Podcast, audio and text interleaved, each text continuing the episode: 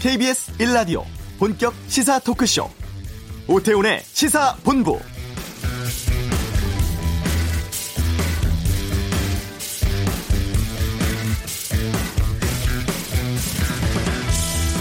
저는 운이 좋게 무죄가 밝혀졌지만 어떤 피해자들은 징역을 살고 가족과 헤어지고 이 세상에 없는 사람들도 있습니다.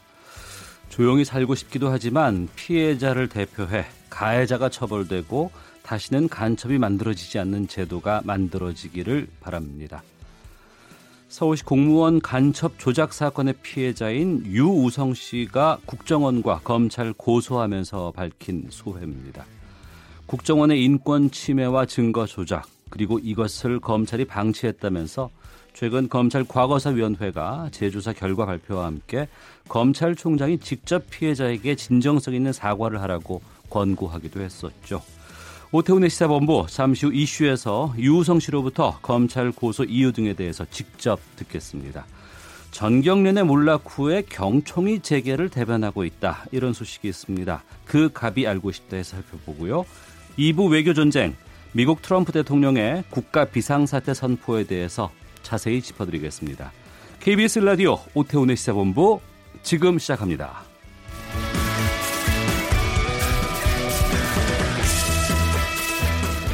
오후를 여는 당신이 꼭 알아야 할 이 시각 가장 핫하고 중요한 뉴스 김기화 기자의 방금 뉴스 시간입니다. 김기화 기자 어서 오세요. 안녕하세요. 예. 국회 윤리특별위원회에 제소된 자유한국당의 김진태, 김순례, 이종명 의원에 대한 징계 논의가 열흘 뒤로 미루어졌다고요? 네, 그렇습니다. 오늘 오전에 윤리특위 여야 간사들이 회동을 했는데요. 이 징계안 건 상정을 위한 윤리특위 전체 회의를 다음 달 7일에 열기로 했습니다. 이것 때문에 28일에 이 간사 회동을 갖고 전체 회의에 상정할 안건을 확정하겠다라 밝혔는데요. 네. 일단 더불어민주당은 5.18 관련 징계안 3건을 먼저 다루자 이렇게 요구하고 있는데 자유한국당과 바른미래당은 윤리위에 제소된 징계안 26건을 모두 상정하자 이렇게 맞서고 있어요.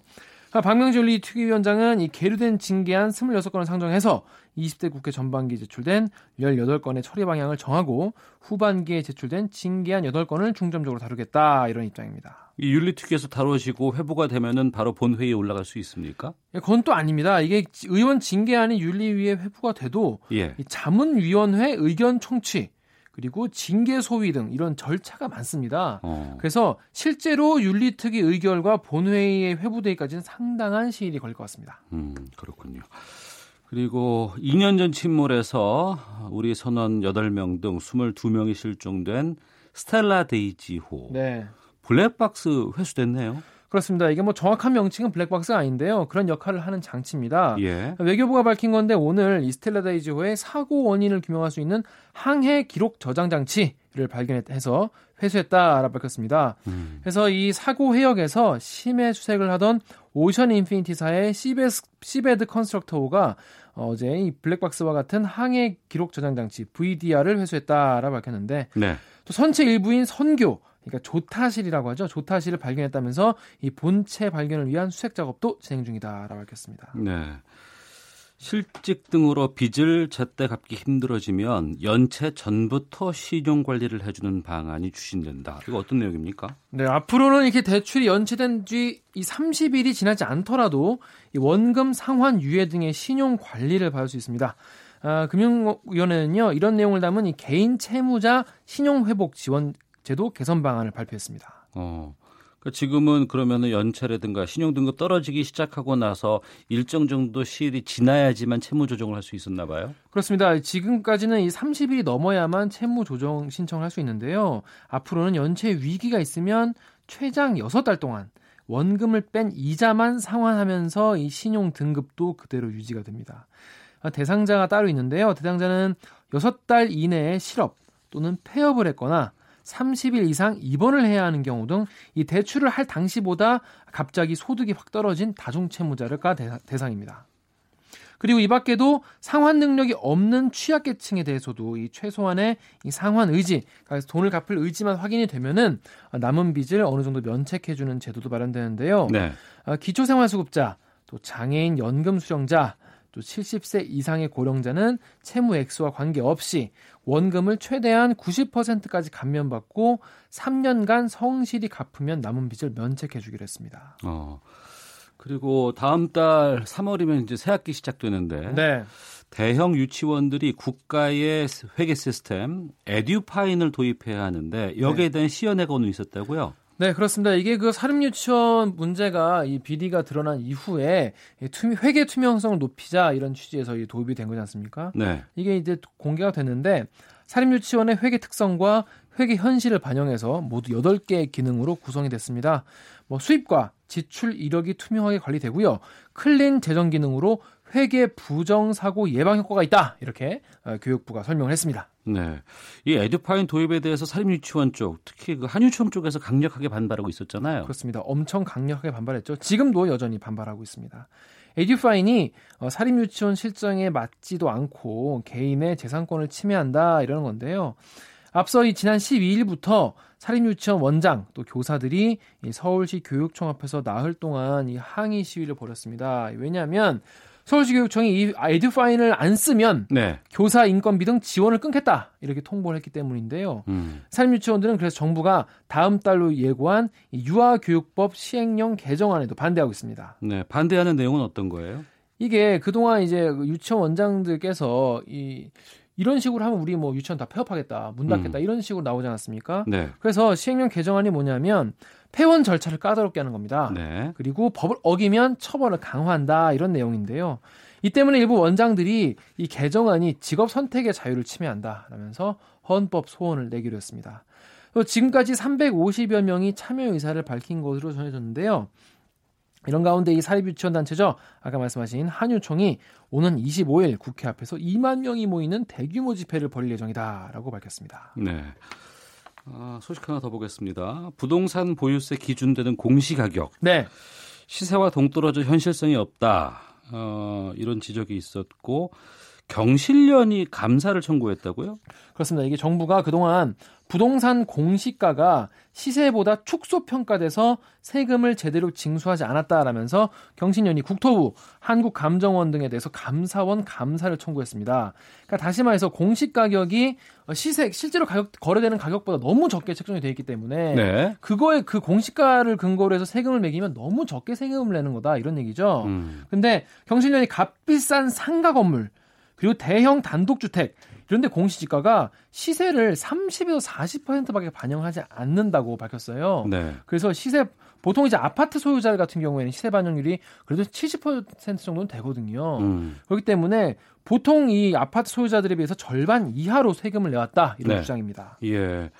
그동안 못 거둔 세금의 규모를 그러면 어느 정도로 좀 추정하고 있습니까? 네, 이렇게 시세 반영을 미흡하게 한 탓에 2005년에 공시가가 도입된 이래 14년 동안 걷지 못한 보유세가 70조 원에 추산된 추산된다라고 경신련이 주장했습니다.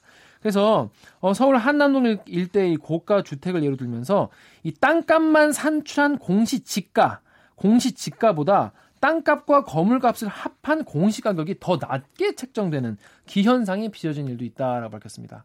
그러니까 땅값은 공시가가 시세를 어느 정도 많이 반영을 해서 예. 세금이 많이 나오는데 땅값이랑 건물값을 합치니까 더 조금 나오는 거예요. 음. 그래서 이렇게 고가 주택을 보유한 부동산 부자들이 공시가 제도 도입 이후에 보유세를 더 덜 내는 특혜를 누리게 됐다는 겁니다. 예. 게다가 재벌 등 이 대기업이 소유한 토지 면적이 2007년 24억 제곱미터에서 음. 2017년 54억 제곱미터로 크게 증가했습니다. 그래서 이렇게 경실련이 어, 부동산 평가 과정에서 정부 관료의 지시가 있었는지 또 관계자들의 담합은 없었는지 감사가 이루어진다고 촉구한 겁니다. 네. 김기화 기자 수고했습니다. 고맙습니다.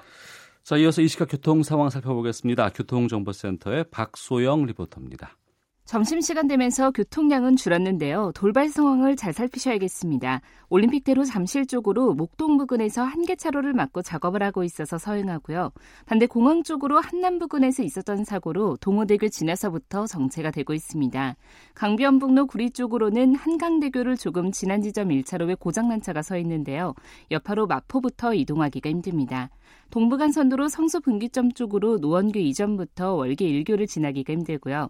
고속도로에 제주도에서는 경부고속도로 서울 쪽으로 남이부터 정체가 심한데요. 청주 부근에서 두 개 차로를 막고 작업을 하고 있습니다. 이 구간 지나는데 35분이나 걸리고 있어서 미리 우회하셔야겠습니다. 반대 부산 쪽으로는 목천 부근에서 3차로를 막고 작업을 하고 있어서 뒤로 3km 구간 정체가 이어지고 있고요. 양방향 서울 시 구간 지나기도 어렵습니다. KBS 교통정보센터였습니다.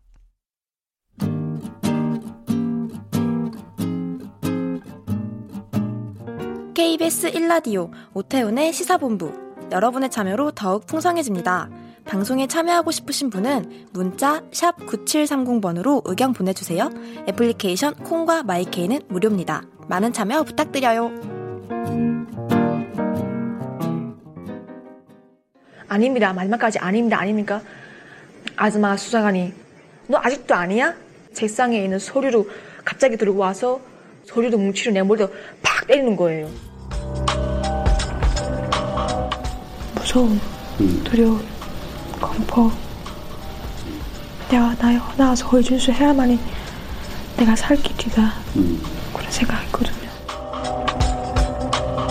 USB 전달해 준 적도 없다. 얘기했거든요. 내가 사실대로 얘기했는데 이렇게 얘기하게 되면 내가 우리가 도와줄 수 없다. 참 오랜 동안 거의 8개월 가까이 정말 많은 분들이 옆에서 도와주셨습니다. 정말 증거를 찾으려 중국도 세 번, 네 번 갔다 오시고 많은 분들이 도와주셨기에 제가 이렇게 나올 수가 있었습니다. 네. 다큐멘터리 영화 자백의 한 부분을 들으셨습니다. 이 자백이라는 영화의 소재였죠. 서울시 공무원 간첩 증거 조작 사건에 대해서 최근에 검찰 과거사위원회가 검찰총장의 직접적인 사과를 권고했습니다. 그리고 피해자인 유우성 씨가 수사를 맡았던 국정원 수사관 그리고 검사를 지난주에 고소했는데 유우성 씨와 함께 자세한 이야기 좀 나눠보겠습니다. 어서 오세요.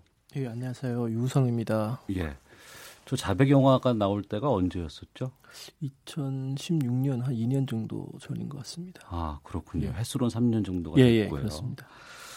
그 사건 당시에 수사관 그리고 공판 검사, 국정원을 고소하셨어요 이번에. 예, 얼마 전에 고소했습니다. 예, 고소 이유부터 먼저 좀 듣겠습니다. 아, 예, 그 수사관들로부터 폭행, 해유, 협박 받았던 부분들이 이번에 과거 사위 조사를 통해서 네. 그 밝혀진 부분이고요. 또한 검 사도 사실은 이런 부분에 대해서 알고 있으면서도 불구하고 묵인하고 사실은 저희들은 조작을 같이 했다고 봅니다. 네. 그래서 다 고발하게 된 겁니다. 예. 서울시 공무원인 유우성 씨가 갑자기 감첩 혐의를 받은 거 아니겠어요? 예, 맞습니다. 그때 당시. 어. 이번에 보니까 고소 대상에 북한 이탈 주민 한 명도 포함되어 있던데. 아, 예. 그게 어떻게 됐냐면요. 그 재판에 사실은 뭐, 그 동생은 구금된 상태에서 폭행, 휴, 해유, 협박 받아서 진술을 받아냈고, 예. 동생 이외, 이외에 뭐 이제 일부 북한 이탈 주민들에게 돈을 줘서 해유를 해가지고 재판 음. 나오기 뭐 하루 전에 돈을 뭐 800만 원 준다거나 또는 네. 그 돈을 줘서 그 돈을 받고 그 거짓 진술했던 부분도 있었거든요. 음. 그런 부분도 이번에 또 밝혀낸 부분이 있어서 예. 예, 이번에 다 고, 고발하게 된 겁니다. 예. 앞서서 나왔던 그 여자분의 목소리가 바로 동생인 아, 예, 동생 유가려 목소리입니다. 예.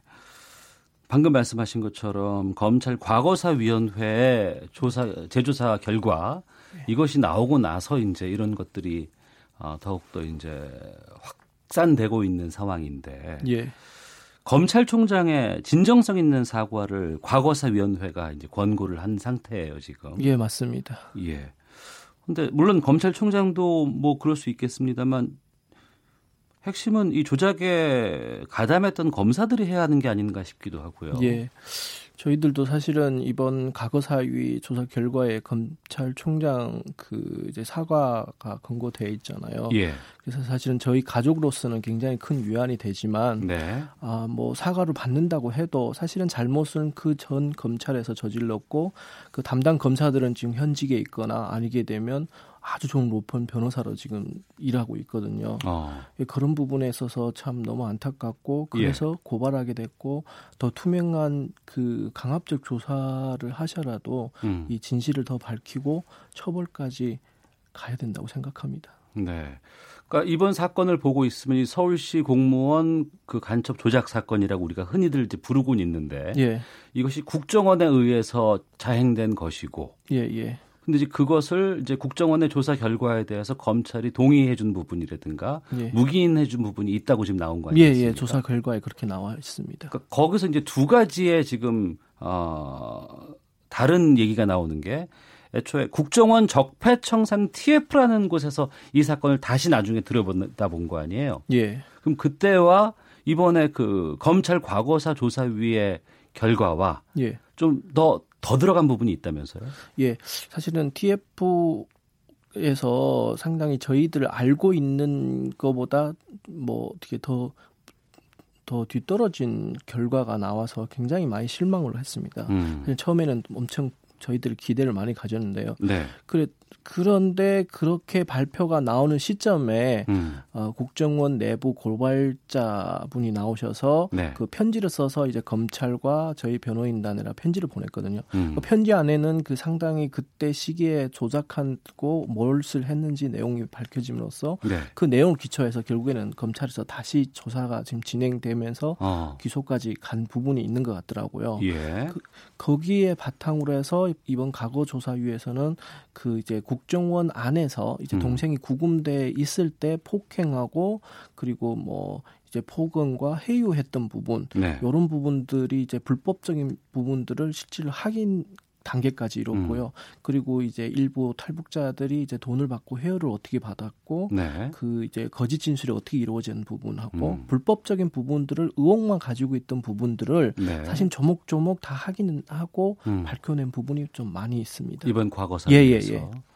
그러니까 그 부분인 것 같아요. 내가 검 간첩으로 오해를 받았고 이것 때문에 이제 나라에서 커다랗게 나에게 이제 간첩 혐의를 씌운 거 아니겠습니까? 예, 맞습니다. 그리고 이것을 나는 그것이 아니다라고 계속 요구를 했고 예. 그것을 법정에서 무죄로는 인정을 받았어요. 예, 예. 하지만 나를 어떻게 간첩으로 몰아갔는지 여기에 예. 대한 조사들은 그 무죄 상황에서는 제대로 밝힐 수가 없는 거 아니겠습니까? 예, 그 가정들이 무슨 불법들이 일어나지 이루어졌던 것든지 그런 우리가 우혹, 우혹 제기를 했던 부분을 이번에 많이 밝혀졌거든요. 예, 예. 맞다. 어. 이런 부분이 있었다. 뭐 음. 이런 식으로. 예. 그러니까 이번에 그 과거사위원회 발표를 보니까 검사들이 조작된 부분을 알고 있음에도 불구하고 이걸 검증하지 않았다. 예. 이런 결과인 것 같아요. 예. 사실은 상당한 부분들이 과거사위에서 많이 밝혔는데요. 예. 과거사위에서는 그 뭐 강압적인 수사라든가 압수수색이랑 이런 권한이 없어요. 예. 제공되는 자료와 아. 그 참고인 조사하는 방식으로 사실은 이 지금 이 이렇게 많은 부분을 밝혀냈거든요. 음. 정확한지는 모르겠지만 뭐 이제 그 사건에 직접 감당했던 검사나 이런 부분 사람들도 참고인 조사도 아마 이뤄 못진 걸로 알고 있는데 네. 그런 부분이 상당히 어려운 것 같더라고요. 어. 예, 그런 부분에 있어서 이번에 저희들 고발함으로써 어, 이렇게 아직 밝혀내지 못한 부분들을 좀 밝혀내기를 바라는 의미에서 예, 고발하게 됐습니다. 구체적으로 더 이건 좀 내가 알아봤으면 좋겠다. 확인했으면 좋겠다는 부분은 어떤 걸 말씀? 검사가 저희들 조사할 때 특히 네. 저 동생을 이제 그 추가로 이제 조사할 때 분명 이 사건에 대해서 어느 정도 알고 음. 동생도 음. 사건에서는 같은 그 간첩이거든요. 네. 어떻게 보게 되면 동생이랑 오빠랑 같이 그 어떤 정보를 북한에 넘겼는데 음. 오빠는 피해자고 네. 동생은 참고인이고 음. 어떻게 보면 동생이 어떤 행을 행실을 더 많이 했는데도 불구하고 검찰에서 그런 부분에서 동생을 참고인으로 왜냐하면 변호사를 못 만나게 만들려고 네. 처음부터 계속 계속 막아왔거든요. 어. 그리고 조사 과정에서 동생이 검사를 만나서 예. 검찰에게 사실을 다 얘기했어요. 어. 조작됐고 억울하다. 네. 오빠는 간첩이 아니고 북한이 간 적도 없다. 그러나 검찰이 그런 얘기를 들었을 때 어. 이런 부분에 대해서 다시 조사를 하고 더 경청을 했어야 되는데 예. 오히려 동생 보고 이렇게 말하면 도와줄 수 없다. 어. 오빠나 너나 어, 살려면 그렇게 말하면 안 된다. 예. 이런 부분들이 아직도 직접 만나서 물어봐야 되는데 그런 음. 부분이 이루어지지 않은 걸로 알고 있습니다. 네. 청취자께서도 지금 의견 보내주고 계시는데 8672번님 해방 이후부터 시작된 간첩 조작이 21세기 대명 천지에서 아직도 자행되고 있었다니 참으로 그 뿌리가 깊고도 단단한 모양입니다. K72649581님 담당 검사와 국정원 직원 처벌하고 활동 정지해야 합니다라고 의견 주셨는데 검사는 지금 다른 쪽에서 활동을 계속 하고 있다는 거 예, 지금 검사 보고 계신 거죠? 예, 그 검, 사건을 담당했던 이시원 검사라는 분은 지금 벼, 굉장히 큰 로펌에서 음. 변호사를 활동하고 네. 또한 분은 그 문 검사님은 지금 현직에서 검사를 하고 있는 걸로 알고 있습니다. 음, 그렇군요.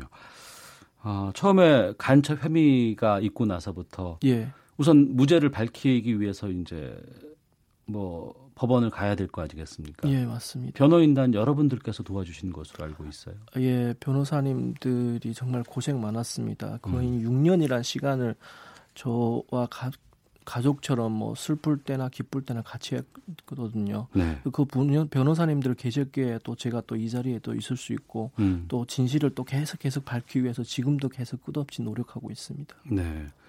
그 국정원 안에서 폭행, 폭언, 회유당했던 동생분은 지금 어떻게 지내고 계세요? 지금 중국에 있고요. 예. 중국에 있는 그 자그마한 회사에서 일을 하고 있습니다. 음. 글쎄요. 2013년에 이게 일어난 일인데 예. 2013년에 그 간첩 조작 사건이 일어난 겁니다. 어, 퓨어 스- 뭐 하시는 분께서 국정원이 왜 그런 조작을 일삼고 행했을까요?라고 질문을 주셨는데 저도 이제 그 부분인 거예요. 증거 조작까지 하면서 간첩 사건으로 국정원이 얻고자 했던 것은 당시에 무엇이라고 판단하세요? 2012년에 네. 그 선거가 있었어요. 대선 선거. 예. 박근혜 그 대선 선거가 있었고 그때 당시에 2012년 12월 말에 국정원이 댓글 조작으로 언론으로 대대적으로 그때 좀 어려움에 처했던 시기였거든요. 음. 저는 2013년 1월 10일에 체포가 됐고요. 예. 1월 21일에 대대적으로 언론에서 서울시에 근무하던 특히 박원순 밑에서 근무하던 음. 그 공무원이 예. 탈북조 1호가 알고 봤더니 간첩이었다. 어. 그 간첩이 탈북자 자료를 2만 명이 자료를 북한에 보냈다. 예. 동아일보 일면에 나온 내용입니다. 음. 사실은 뭐 저와 조사 내용하고 전혀 동떨어진 맞지도 않은 내용인데 네. 그뭐 제가 기소된 거는 200 몇 명 여분 뭐 이런 식으로 돼 있는데 기사는 막 2만 명 막 이런 식으로 나갔거든요. 어. 그래서 그 당시에 사실은 막 댓글 조작으로 인해서 사회가 시끄러웠는데 서울시 음. 공무원 간첩으로 인해서 다 덮였던 시기였습니다. 어. 서울시 공무원이 간첩 활동을 했다. 예, 예. 헌데 시장은 박원순 시장이었다. 예. 아, 2013년. 그래서 그때 당시 박원수 시장님도 아, 뭐 극우 단체로부터 좀 곤혹을 많이 치렀다고 들었습니다. 예. 그동안 있었던 간첩 조작 여러 사건들을 다 통칭해서 이제 말씀을 하시면서 피해자는 있고 가해자는 없다라는 말씀을 하셨거든요. 예. 이게 어떤 의미입니까?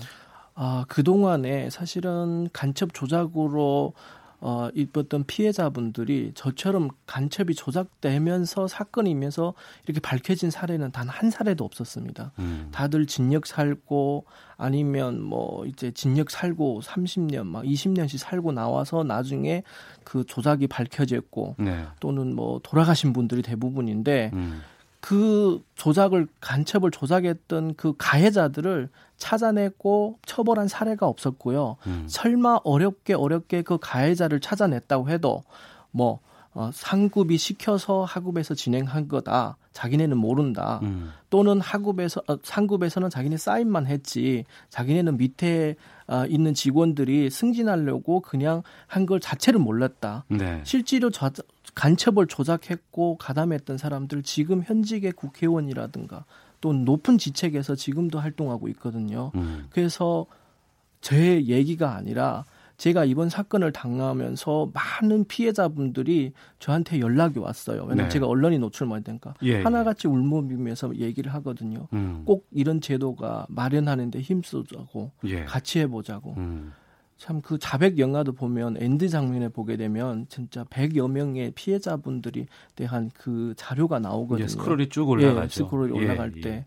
그래서 사실은 저도 너무 힘들거든요. 어. 계속 언론에 노출되고 그로 인해서 사실 취직도 힘들고 음, 또 저도 가족들도 있는데 음. 그러나 정말 이번 기회가 아니게 되면 예. 강력한 처벌과 또 제도 마련이 안 되면 앞으로도 간첩 조작이 안 일어난다는 보장이 없습니다. 음.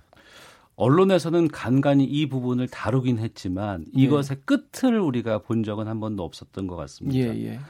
아, 이번 법정 싸움 이어가는 심경 또 앞으로 계획 끝으로 말씀해 주시죠. 아, 사실은 아, 너무 오랜 기간 동안 지치고 힘들었지만 아, 저희 변호인단 아, 청락봉 변호사님, 장경옥 변호사님, 양승봉 변호사님, 아, 김용민 변호사님, 김진영 변호사님, 그리고 김유정 변호사님 정말 고맙다고 이 자리 빌어서 말씀드리고 싶고요. 예.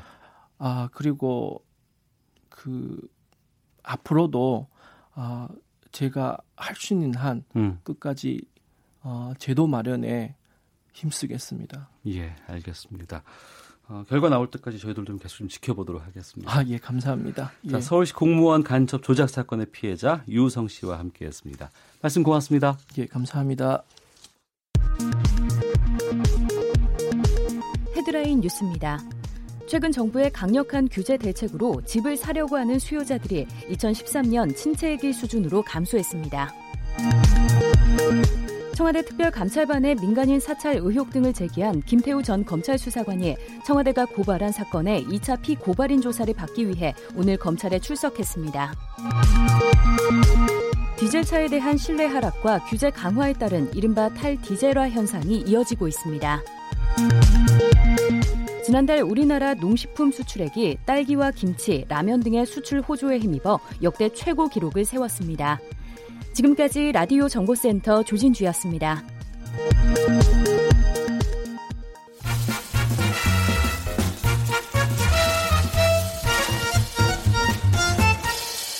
오태훈의 시사 본부. 네, 좀처럼 접근하기 힘든 갑의 심리를 파헤쳐보는 시간. 그 갑이 알고 싶다. 재벌닷컴의 정선섭 대표 연결하겠습니다. 안녕하십니까? 네, 안녕하세요. 예. 한화그룹 김승현 회장의 집행유예 5년이 이제 끝이 난다고 해요. 네, 네, 네. 예. 2014년 2월 18일 날 5년 집행유예를 받았죠. 아, 그럼 오늘이 오, 2월 18일이니까 이제 끝나네요, 진짜. 예, 그 오늘로서 이제 에, 종결이 되는 거죠. 이 집행유예는 왜 받은 거였습니까? 당시에 이제 김승현 회장이 에, 대주주로 있는 회사들이 에, 부실 계열사를 지원해서 어, 회사에 막대한 손해를 끼쳤다. 네. 이 혐의로 어, 이른바 이제 횡령, 저 배임 혐의겠죠. 네. 어, 이 혐의로 어, 검찰의 그 조사를 받았고 서울 고법에서 징역 3년에 집행유예 5년 이렇게 이제 받았었는데 네. 에, 당시에 이제 검찰에서 제 상고를 어, 포기하면서 이게 집행유예가 확정됐었죠. 예. 어, 당시에 이제 김 회장은 어, 일곱 개 그러니까 하나를 비롯해서 어, 일곱 개 계열사의 대표이사로 있었는데요. 음. 어, 이 대표이사 측에서도 다 물러났었죠. 네. 그리고 집행유예가 이제 끝나게 되니까 네. 경영으로 복귀를 한다고 하나요?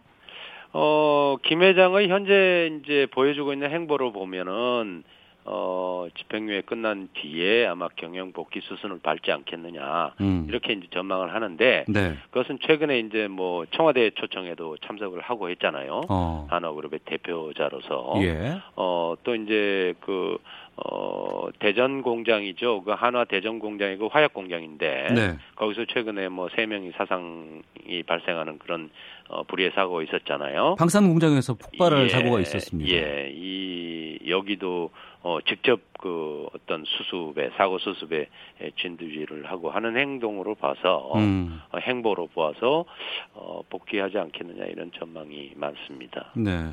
경영자로 이렇게 그 집행유예 같은 거 선고받고 물러나고 이렇게 됐다가 네. 뭐 복귀한다고 하는데 이게 현행 법에 따라서 복귀할 때 뭐 문제는 없나요? 어, 현재 그 경영자의 복귀에 대해서는 특정 경제 가중처벌법이라는 법이 있는데 네. 에, 이 법에 보면은 집행유예 기간이 이 만료된 2년 이내에는 네. 어, 등기 임원으로 음. 어, 그 경영에 뭐 참여하는 거 이런 건 대주주로 참여하는 것이니까 상관없고요. 네. 어, 직접 등기 임원 그러니까 이제 이름을 올려서 이사회에 참석을 해서 의사 결정을 하는 등기 임원으로는 2년간 취업이 제한됩니다. 네. 어, 이 제한되는 대상은 금융회사 그러니까 계열사 중에서 금융회사와 음. 어, 그다음에 이제 에, 그 유죄 판결을 받았을 때에 연관됐던 음, 그 회사들 그러니까 손해를 끼친 회사 이 회사들은 안 돼요. 예. 그러면 김 회장은 어 어디에 그 등기 임원이 될 수 없나 하면은 한화생명이라든가 한화손해보험이라는 금융회사가 있어요. 네. 어이 회사와 그리고 손해를 끼쳤던 한화, 한화케미칼, 호텔 뭐 리조트 뭐 이런 데에는 2021년까지는 경영 일선에 복귀할 수가 없습니다. 예. 그동안 한화는 그럼 누가 이끌어왔습니까? 어, 전문 경영인들이 이끌어 왔죠. 예. 어, 대표자들은 전문 경영인이었고 음. 또 이제 김승현 회장의 이 자녀들이 있잖아요. 네. 장남과 차남. 어. 이 이제 그 어, 화약 계열사와 또 금융 계열사 음. 여기에서 이제 경영 수업이라는 미명하에 에, 직접 경영을 뭐 진두지휘해 오는 그런 모습을 보였죠. 네. 알겠습니다. 그 갑이 알고 싶다. 뭐 다음 쪽으로 좀 가보겠습니다. 경총이 문재인 정부 네. 들어서 종합 경제 단체로 변신을 꾀하고 있고 네. 그전 정권에서 정경유착에 앞장섰다가 고사 위기를 맞은 전경련의 역할을 사실상 대체하고 있다. 이런 평가가 나오고 있다고 들었습니다. 네. 경총이 뭐의 줄임말이에요? 이게 한국 경영자 총협회. 한국 경영자 총 협의회. 아 예. 네, 이것의 준말이고요. 예. 어, 1970년에 설립이 됐죠. 이 경총이란 단체는. 네. 당시의 이름은 뭐 한국 경영자 협의회였어요. 네. 어, 이 경총이 설립된 그 취지는 어, 당시에도 정경련이 있었잖아요. 네. 정경련은 대기업 대주주들이 모여서 어, 재계를 대표하는 어떤 그런 행위를 한 단체였고요. 네. 어, 경총은 어, 대기업들, 어, 기업들의 노사 관계를 점, 전담하기 위해서 어. 어, 만들어진 그 전국 조직으로 만들어졌죠. 예. 어, 그런 회사에서 정경련하고 어, 경총은 약간 성격이 좀 다릅니다. 음. 아, 그리고 설립 취지도 조금 다르고 네. 어, 그런데 최근에 에, 정경련이 아시다시피 뭐 최순실 사건 등등으로 인해서 어, 사실상 지금 어, 기능이 마비돼 있는 그런 상황이잖아요. 음. 그러다 보니까 어, 경총이 정경련을 대체해서 네. 어, 어떤 그 재계 대표 단체가 뭐 되는 게 아니냐. 어. 아, 또 실제로 뭐 그런 행보도 조금 보여주고 있고요. 예. 어, 그래서 주목을 받고 있죠. 예. 그 전경련 회장에는 뭐 대기업들이 적극적으로 나서지 않는 모양이라고 하던데 네네. 경총에 대해서는 지금 대기업들은 어떤 입장입니까? 어, 경총은 현재 경총도 마찬가지예요. 어, 대기업 총수들은 뭐 경총에 거의 이저 대표자를 맡지 않고 있고요. 예. 좀, 좀 기피하고 있고 원래 이제 정경련은 그 재계의 본산이라 그래가지고 네. 어 재계를 대표하는 단체였기 때문에 총수 중심으로 어 대표 그룹이 형성돼 왔어요. 예. 어 리더가 있었는데 경총은 그렇지는 않았어요. 음. 어 현재 그 회장을 맡고 있는 분이 송경식 CJ 제일제당 회장이신데 예. 이분도 오너 일가족이긴 하지만 음. 삼성가 일가 일가족이긴 하지만 어 저 전문 경영인이라는 어떤 그런 어 모습으로 참여를 하고 있어요. 네. 어 물론 뭐 기, 기존의 그 회장단을 보면은 이수영 회장이나 오시아이 그룹이라고 음. 거기 이수영 회장도 맡고 해서 오너들이 맡긴 했습니다만은 대부분 활동이 말씀드린 것처럼 노사관계의 중심이다 보니까 네. 아뭐 대기업 오너들이 참여하는 경우는 많지는 않았어요. 네. 어, 이렇게 제대로 된 역할들을 본인들이 애초에 수행했던 것과 달리 간다 그러면은 전경련이나 경총 같은 경우에는 합해도 되지 않을까 싶기도 한데 그건 어떻게 보십니까? 아, 아마 그 재계 쪽에서는 예. 어, 겉으로 드러내고 놓고 말은 할 수 없겠지만 지금 정경련이 사실상 어, 무력화되면서 재계를 대표하는 단체가 어, 없단 말이에요. 음. 어, 재계도 뭐 이익 단체라는 게 필요한 상황인데 네. 그러다 보니까 어, 지금 남아 있는 게 에, 경총이 유일하게 대기업들이 좌우할 수 있는 집단이거든요. 음. 그래서 경총과 정경련을 합치는 게 어떠냐 이런 그 어, 얘기가 있습니다만은 네. 근데 정경련과 경총은 말씀드린 것처럼 설립 취지도 조금 다르고요. 음. 어 그러고 어, 자산이 좀 다릅니다. 자산이요? 예, 정경련은 그 동안에 에, 대기업들의 회원사들로부터 돈을 모아서 막대한 뭐 수천억의 그 자산을 형성하고 있어요. 음. 그 정경련 몫이죠, 그거는. 예. 근데 경총은 그렇지는 않았단 말이에요. 어. 노사정 대표에 뭐 참석하고 했지만은 경총이 자산이 많지는 않아요. 예. 그러면 어 정경련에 현재 남아 있는 어 자녀 그룹들이 있잖아요. 음. 여기서 그 자산을 경총한테 에, 누가 주도적으로 하느냐의 문제가 또 있겠지만 네. 어, 경총한테 그 자산을 쉽게 주진 않겠죠. 여의도에 가시면 예를 들면 여의도에 가시면은 그 정경련 빌딩이라고 크게 있잖아요. 예, 예. 그게 경총으로 어 뭐 준다고 생각해 보세요. 그게 에, 정경련의 기존의 어. 기득권 입장에서는 그게 바람직 저 어, 원하지 않는 것일 거예요. 근데 통합 유보와 무관하게 전경련이 지금 상황에서 계속 유지될 필요가 있다고는 보세요? 어떻게 생각하십니까? 아니 저는 누차 말씀드리지만 정경련이라는 조직이 예. 이 기업의 경제적인 활동을 지원하기 위한 어, 그런 이익단체 역할을 한 것이 아니고 어. 말하자면 정경유착의 고리 역할을 많이 했잖아요. 예. 그걸로 비난을 받았고 현재 무력화된 가장 큰 이유 중에 하나예요. 음. 그리고 정경련이 이 총수 집단에 에, 그런 그 역할을 한다면은 그 네. 모임의 역할을 한다면은 그 어, 지금까지 해왔던 행보에서 벗어나기 힘들어요. 음. 그래서 정경련이라는 조직은 네. 어, 저는 어, 개인적으로도 저번에 말씀드렸지만 어, 정경련의 무용론을 주장해 왔었고요. 예. 그것이 존립할 이유가 있는가 하는 데 대해서 의문이 많아요. 알겠습니다. 자, 여기까지 말씀 듣겠습니다. 말씀 고맙습니다. 네, 고맙습니다. 예, 재벌닷컴의 정선섭 대표였습니다. 잠시 후 2부 외교 전쟁에서는 열흘도 채 남지 않았습니다. 북미 정상회담에 대해서 좀 살펴보는 시간 갖겠고요. 정치 구말리 자유한국당으로부터 또 다양한 정치권의 동향 짚어보는 시간도 갖겠습니다. 뉴스 들으시고 잠시 후 2부에서 이어집니다.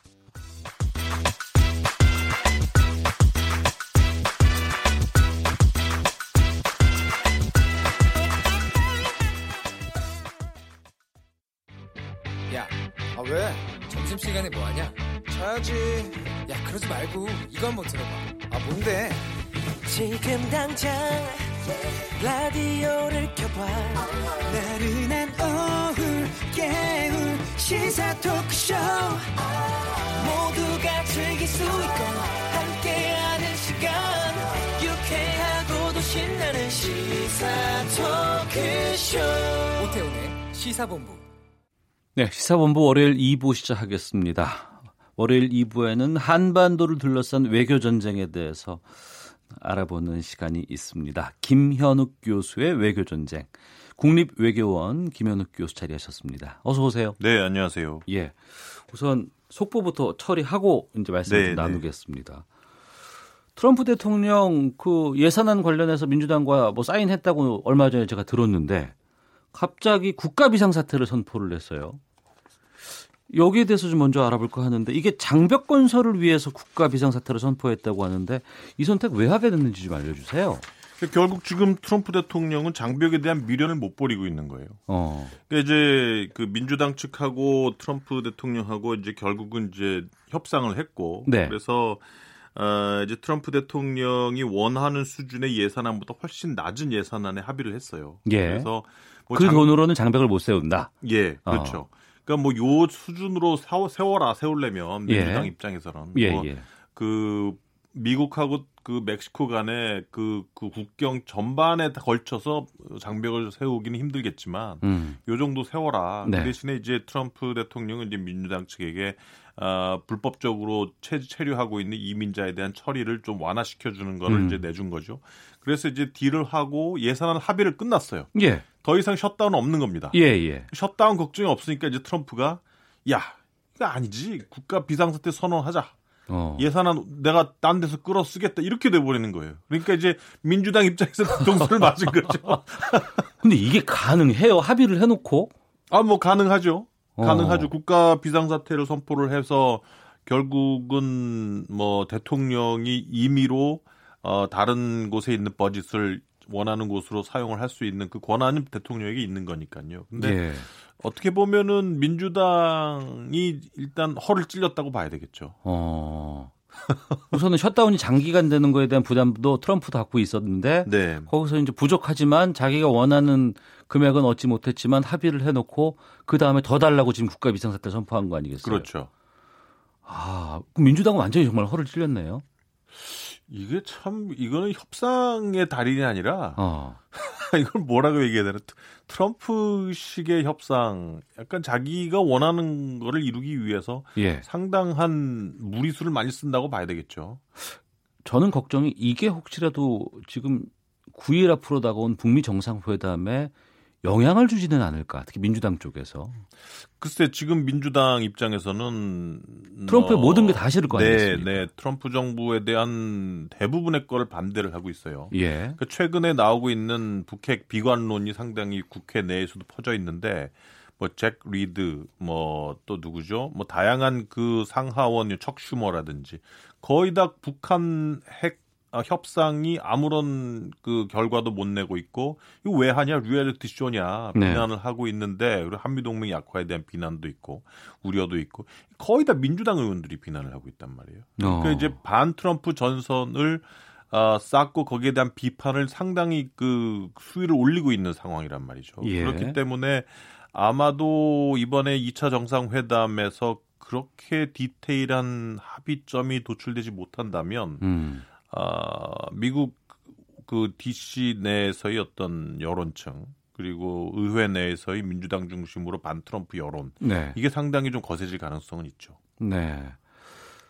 지난번에 저희가 전화로 연결을 해서 말씀을 좀 나눴었습니다. 네. 근데 그때는 이제 장소가 결정이 됐고 날짜가 정 이제 장 이제 결정이 된 상황이었기 때문에 저는 좀 긍정적으로 이게 진행되고 있겠구나라고 전화를 드렸고 근데 김현욱 교수께서는 지금 글쎄 양국 간에 논의된 게 지금 하나도 없는 것 같은데요라고 말씀하셔서 좀 저는 의아해했었거든요. 네.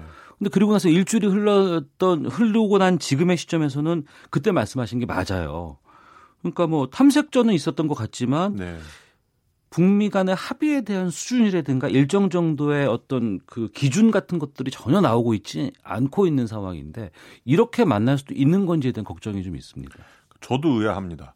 아 그러세요? 왜 이렇게 만나고 있는지. 어. 어, 트럼프 대통령하고 김정은 위원장은 이 판을 깰 수는 없는 상황입니다. 지금 상황은. 네. 트럼프 대통령이 만약 이번 판을 깬다면 그래서 어쩔 건데라고 하면은 대북 제재와 압박을 더 놀리고 또 군사 옵션까지 거론해야 되는데 그거 트럼프한테도 상당히 부담이거든요. 만나자고 해놓고. 네. 네. 그 판을 뺀다는 건 자신의 대북 정책이 틀렸다는 걸 인정하는 거기 때문에 어. 트럼프 대통령도 어떻게 해서든 성과를 내고 싶어 하는 거죠. 예. 근데 성과가 안 나요. 음. 북한이 움직이질 않아요. 네. 지금 보면은 정권 정권 초기부터 지금까지 트럼프 정부의 대북 정책이 상당 부분 유연하게 변화를 해왔어요. 후퇴되고. 네. 네. 뭐 처음에는 이제 그 비, 선비핵화 후보상 그러다가 어 어떻게 해서든 뭐 제재 완화는 절대 안 하겠다. 음. 이렇게 얘기했다가 뭐 작년 하반기부터 그럼 뭐 제재 완화도 좀 쭉 쪼개 가지고 뭐 비핵화 하는 거 봐서 제재 단계적으로. 초기 네네. 예, 제재 완화는 가능하다.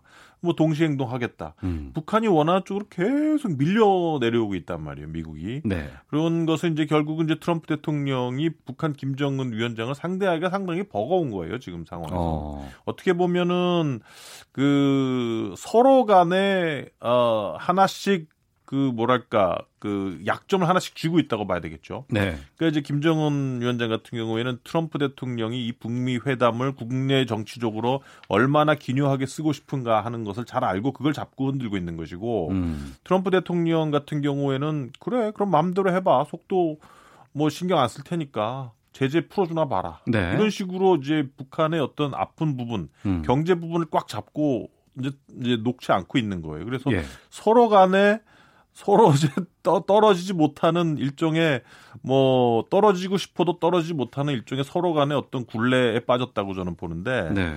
어쨌든 뭐 이런 상태에서도 계속 그 북한 입장에서는 올해 신년사부터 계속 나오는 얘기가 음. 이제는 미국이 할 차례다. 네. 빨리 풀어라 이런 얘기거든요. 어. 결국 뭐 이전에 북미 간의 협상이라든지 육자 회담을 봐도 북한이 신고 및 어, 사찰 검증 부분을 들어가 본 적이 없어요. 네. 신고 관련해서는 육자 회담에서는 어그리를 했어요. 합의를 음. 했는데 실제 신고해라 그리고 이행 단계 들어가서 이제 북한이 판을 깨버린 거죠. 그래서 예.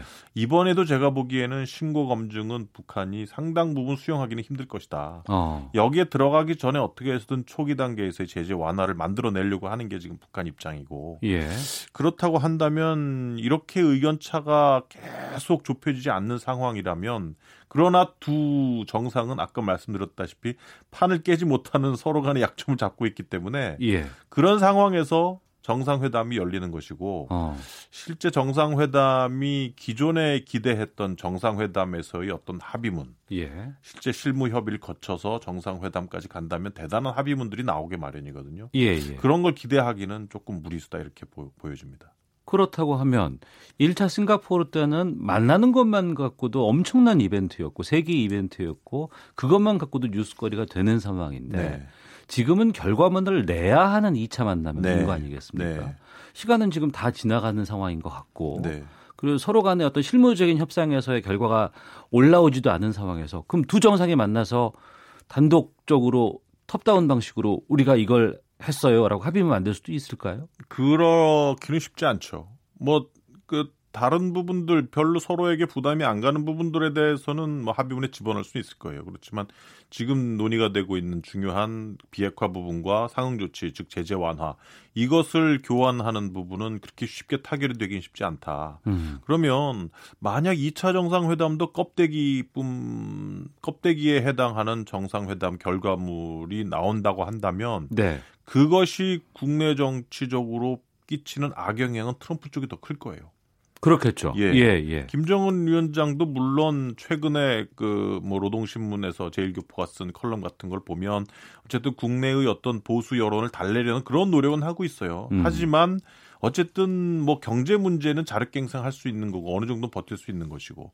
근데 트럼프 대통령 또 이렇게 되면은 아마 국내적으로 민주당으로부터 받는 그, 그 뭐랄까 백래시는 상당히 클 거거든요. 네. 그렇기 때문에 아마 그런 그 압박을 받는 상황에서 음. 트럼프가 어, 뭔가 무리하게 결과물을 내기 위해서 트럼프 그 김정은 위원장과 소위 탑다운식 네. 두 정상 간의 무리한 딜을 할 가능성도 배제하지 못한다 이렇게 봅니다.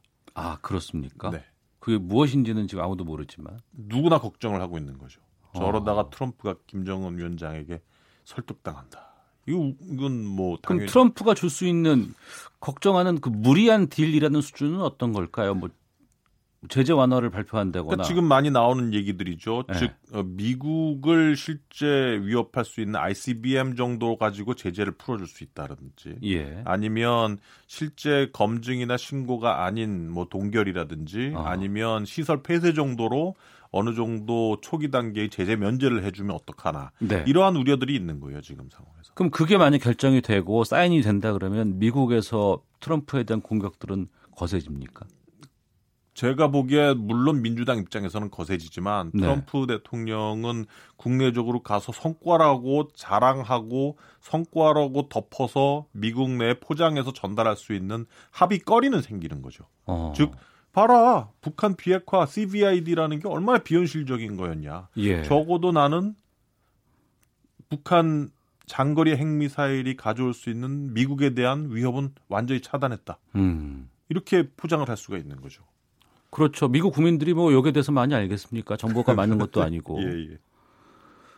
아, 그렇군요. 국가 비상사태와 관련된 여러 가지 상황들을 좀 지켜봤을 때이 톱다운으로 해결할 수 있는 것들이 무엇이 있을지는 어, 기대가 되기도 하지만 네. 고민이 되기도 하고 우리 측에서는 고민이라고 봐야 되겠죠. 그렇죠. 한반도 안보에 나아지는 거는 그렇게 된다면 뭐 별로 없을 테니까요. 음, 알겠습니다. 국립외교원 김현욱 교수와 함께 말씀 나누고 있는데요. 이번 북미 정상회담과 함께 지금 그 베트남과의 지금 그 국빈 방문 이 부분도 지금 같이 병행되고 있고 지금 뉴스로는 북미 정상회담 전에 만나는 걸로 지금 돼 있잖아요. 네. 이건 어떻게 보십니까? 뭐 김정은 위원장 입장에서는 첫 번째 베트남 주석의 스케줄이 좀 많이 작용한 것 같아요. 네. 아마 25일부터 캄보디아하고 라오스를 방문하러 떠난다니까 그 다음에 돌아와 버리면은 뭐 북미 정상회담하고 겹쳐 버리니까 그 베트남 주석과 김정은 위원장 간의 만남을 할 시간이 좀안 맞죠. 예. 이제 그 베트남 주석이 떠나기 전에 빨리 이제 그 주석하고 김정은 위원장 정상회담을 하는 게 어떻게 보면은 뭐 스케줄상 잘 맞아 떨어지는 것 같고요. 음.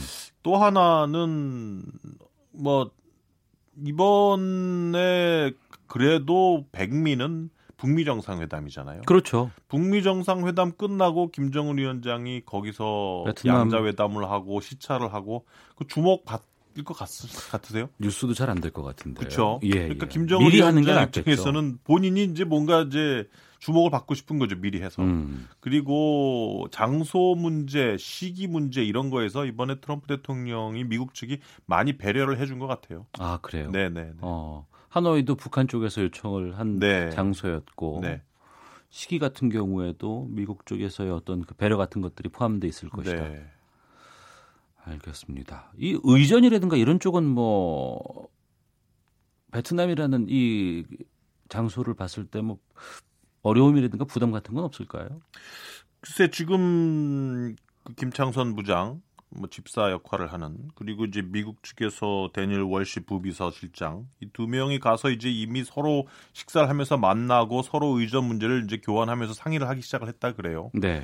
이제 가장 중요한 거는 이제 회담 장소하고 숙소 문제 아니겠어요? 그래서 지금 뭐 김정은 위원장의 숙소로 이제 세 군데 정도가 논의가 되고 있는데 뭐 아마 그 중에 뭐 예를 들어서 뭐 소피텔 메트로폴, 멜리아, 인터컨티넨탈 요 세 군데 중에 한 군데가 결정이 될 것 같고 뭐, 그 트럼프 대통령은 이제 메리엇 호텔이 될 것 같고 그 회담 장소는 아마 그 국제 컨벤션 센터가 될 것 같고 그래서 그런 장소를 바탕으로 해서 이제 서로 간의 동선 네. 뭐 이런 것을 아마 좀 잘 상의를 할 것 같아요. 지난번 싱가포르 1차 정상회담 때 북미 정상회담 때 북한 측 어, 인원 네. 김정은 위원장이 같이 데리고 간 북한 측 인사들의 숫자가 180명이었다 그래요. 어. 근데 그 중에 100명이 경호 담당이었다 그래요. 예. 그만큼 경호에 신경을 쓰는 거죠. 북한 어. 측에서는. 예. 아마 이번에도 글쎄 어느 정도의 수가 갈, 갈지는 모르겠는데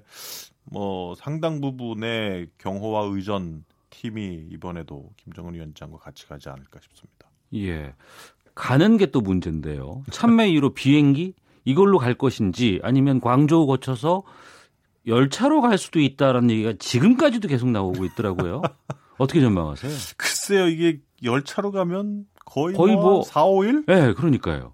야, 그 그렇게 오래 시간을 걸려서 열차로 굳이 가겠는가 싶어요, 저 같으면. 네. 물론 이제 참매 1호를 어, 타고 날아가서 뭐 광저우에서 한번 기착을 하고 가는 경우도 있기는 한데 뭐 1호가 좀 불안불안하겠죠. 음. 뭐 가다가 비행기가 노후했기 때문에 또 무슨 뭐 사, 사건이 벌어지는 것이 아니냐 이러한 우려가 있고 그래서 아마 그런 의미에서 열차를 좀 선호하는 것 같은데 네.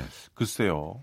뭐 아마 참매 또는 열차가 되지 않을까요? 이번에도 중국 항공기를 타고 가는 거는 좀 아닐 것 같고. 음. 어, 물리적으로 북한에서 열차를 가지고 가는 거는 힘들 것 같고 네. 만약에 열차를 이용한다 그러면은 중국까지는 비행기로 갔다가 거기서 열차로 갈 수 있다. 아닙니다. 저는 반대로 예, 북, 북한 그 김정은 위원장이 타는 열차를 타고 예. 평양부터 하노이까지 갈 거라고 생각을 해요. 아 그래요? 네. 어, 중간에 기착은 없고요. 아예 바꿔 예, 타거나 예, 이건 아니고. 예. 어, 근데 너무 오래 걸리니까요. 그러니까요. 알겠습니다. 뭐 조만간 거기에 대해서는 뭐 보도가 나오겠죠. 예. 자 아, 이번에는 그 트럼프 대통령의 입에서 나온 말들에 대해서 좀 의견을 좀 들어볼까 합니다.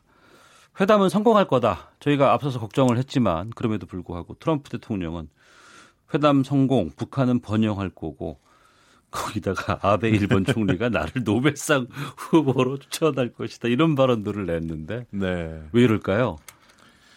참, 이 일본 언론이 이 일본 정부가 트럼프 대통령을 노벨상 후보로 추천한 거는 어, 트럼프 대통령의 요구가 있었기 때문이다 이렇게 밝혀버렸어요. 음. 참, 참, 아, 어처구니 없는 일이 돼버렸는데, 아까도 말씀드린 것처럼 이 북미 정상회담, 이 북미 간의 협상을 국내적으로 계속 좋은 카드로 활용을 하고 싶은 거죠, 트럼프 대통령은. 네. 그러니까 계속해서 이제 뭐 테스팅만 없어도 된다 이런 식으로 기대를 하향 조정시키는 것도 음.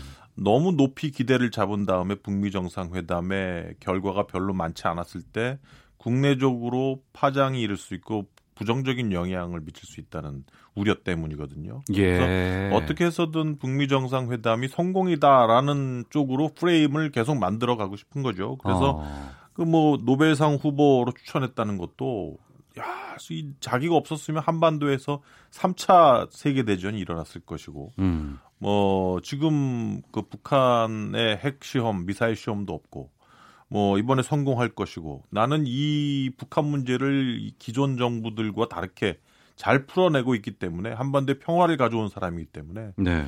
예? 일본 아베 총리도 나를 노벨상 후보로 추천을 했다. 이렇게 계속 자기에 대해서 좀 합리화를 시키고 있는 거죠. 국내 정치적으로 이것이 잘 된 것이다. 음. 다른 어떤 문제들 지금 계속 뭐 멀러 특검이 수사망을 좁혀오고 있는데 이런 것에 대한 어떤 차단막으로서의 국내 정치적인 어떤 그 커멘트 멘트라고 봐야 되겠죠. 네. 이런 와중에 이제 문희상 국회의장을 포함해서 여야 국회의원들이 이제 미국 의회도 방문을 하고 낸시 펠로시 하원 의장도 만나고 했었습니다. 이 일정에 대해서는 어떻게 보셨는지 끝으로 좀 말씀드리겠습니다. 예, 뭐, 그, 의원 외교는 중요합니다. 어, 의원들, 미국 의회는 그 북한에 대해서 상당히 강경한 입장을 많이 가지고 있기 때문에 거기에 대해서 뭐 의원 외교 차원에서도 많이 접촉을 하는 것도 중요하고. 네. 근데 이번에 좀 아쉬웠던 것이 뭐 매번 일어나는 일이에요. 그러니까 그뭐 노무현 정부 때부터 계속 일어나는 일입니다. 그 그때도 그, 그 보수 정부 때도 야당 의원들이 중국 가서 어, 사드 배치 어, 정부가 할라 그런다 하고 이제 정부를 비판하는 그런 의원 외교를 한 적도 있고 음. 이번에 뭐 그 자유한국당 의원도 가서 지금 정부의 대북 정책과는 다른 얘기들 물론 여기에 대해서 뭐 완전히 반대하는 건 아니겠죠. 하지만 뭐 한미 동맹 약화라든지 이러한 우려를 좀 다시 표명을 했단 말이에요. 그래서 과연 이러한 의원 외교가 좀 더 바람직한 것인가. 네.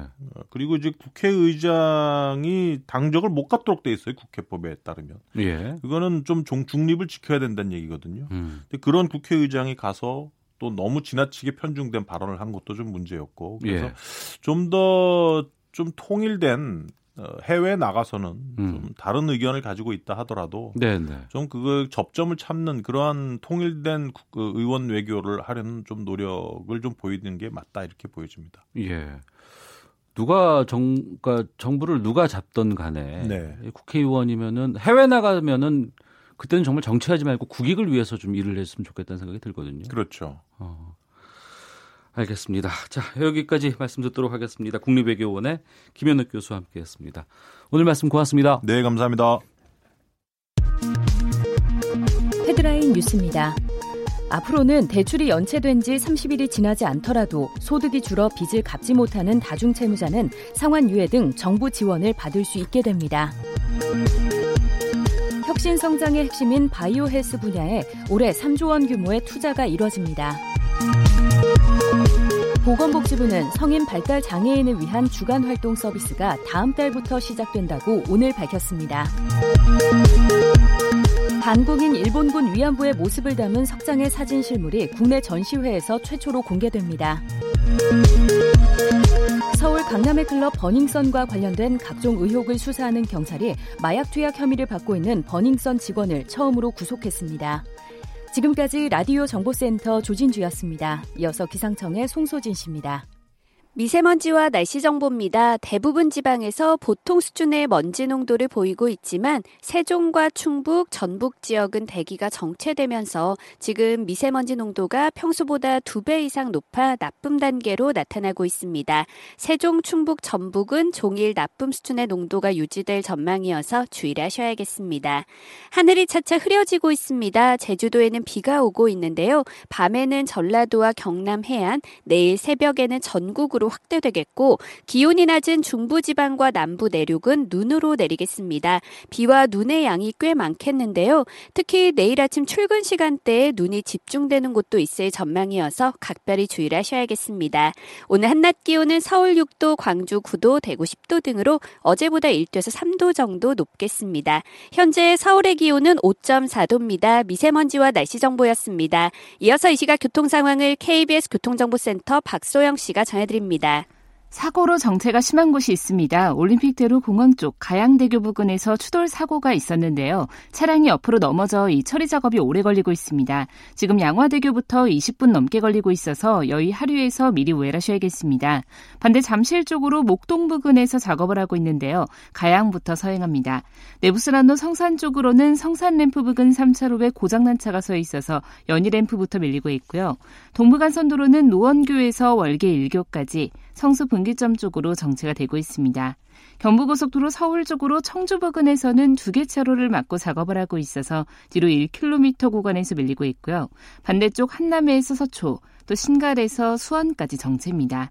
그 밖에 서울 외곽순환고속도로는 판교에서 구리 쪽으로 남양주 부근에서 장애물을 처리하는 작업을 하고 있는데요.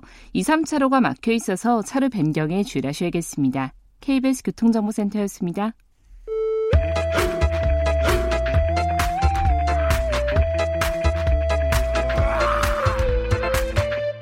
오태우래 시사 본부 자유한국당 당대표 후보 저 황교안 이 어려운 일 해내겠습니다.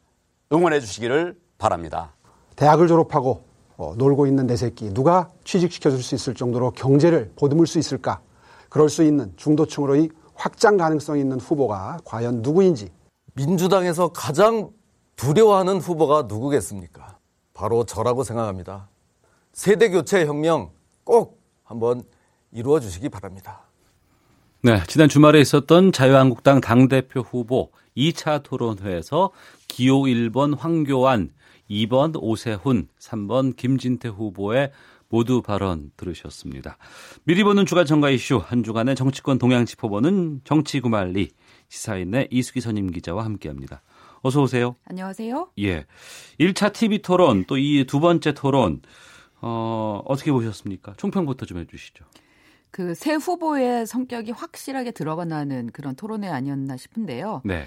어, 황교안 후보는 어쨌든 음, 얼버무리기, 약간 음. 두루뭉술이형. 네. 그러니까 뭐든지 어, 그러니까 문재인 정부의 안보나 경제를 굉장히 비판하고 그러는 그러지만 대안은 구체적 대안은 별로 없고 음. 다른 후보들의 공격에 대해서도 뭐 원칙만 강조하고 음. 어 자세한 얘기는 안 하는. 네. 그래서 어쨌든 빨리 선거만 치르고 보자라는 어. 그런 쪽인 것 같고요. 이슈 안 만들려고 하는 쪽. 예. 오세훈 후보는 어, 약간 자가당착 어정쩡한 음. 개혁론, 네. 차별화론 이거 같은데, 그러니까 아까 그 멘트 나온 대로 그 너무 우익으로 가면 안 된다. 그리고 그 중도의 폭을 넓히고 젊은 층이 많이 들어오는 정당을 만들어야 된다. 네. 확장성을 강조하는 그런 얘기를 많이 했는데 한편으로는 또 남북 합의 그 남북 정상회담에 따라서 나온 남북 합의나 그 안보 부분에 있어서 빗장이 풀렸다 이런 쪽으로 공격하고 또 뭐 핵무장론을 얘기하는 등 음. 또 어, 좀 이해하기 힘든 그런 네. 내용들을 또 주장을 하더라고요. 어, 마지막으로 김진태 후보는 극우로 직진. 음. 완전히 그 가장 선명하죠. 뭐 지금 예, 예. 굉장히 신난 지금 상황인 것 같은데 아. 어, 내용이 완전 극우예요. 사회주의로 가는 열차를 막아야 된다. 음. 민주당이 가장 두려워하는 거는 나니까 나를 뽑아야 된다라고 음. 하면서 뭐 기본적으로 대기업하고 협력업체의 상생 이런 것도 인정하면 안 된다는 쪽으로 얘기를 네. 하더라고요. 그러니까 음. 뭐 자유시장주의 원칙에 따라 가야 된다는 둥. 네. 그래서 어쨌든 그 후보들의 얘기 그 성격이 선명하게 드러나는 그런 토론회였다 그렇게 봤습니다. 네.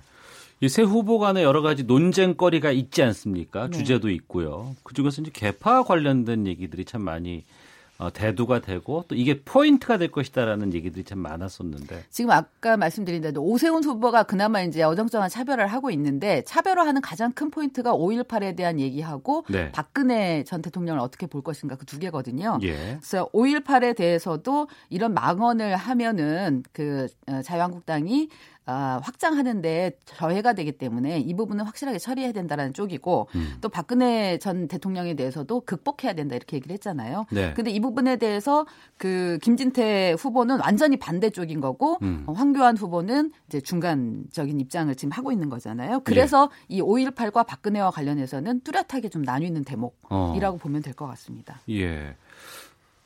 대한애국당으로 가는 것 아니냐라는 지적들이 좀 있었지 않습니까? 예, 이 내용 전체가 하여튼 예, 전반적으로 보면 어 나오는 내용들이 이 중도 정당, 그러니까 그냥 우익 정당을 떠나서 극우 정당인 것처럼 그렇게 어. 보이고 있기 때문에 그래서 이제 대한애국당으로 차라리 가는 게 낫지 않냐 본인들 사이에서도 얘기가 나올 정도로 그렇게 네. 되고 있는데 어 이게 작년 2017년에 17만 명 정도였던 지금 책임 당원이 40만 명 가까이 부쩍 늘었대잖아요. 작년에 두배 두배 이상이 이상. 넘었다고 하니까 예. 그렇게 이제 는 이 책임 당원의 성격이 에, 이른바 태극기 부대 쪽에서 많이 온 거 아닌가라는 음. 그런 판단이 좀 있는 것 같고요.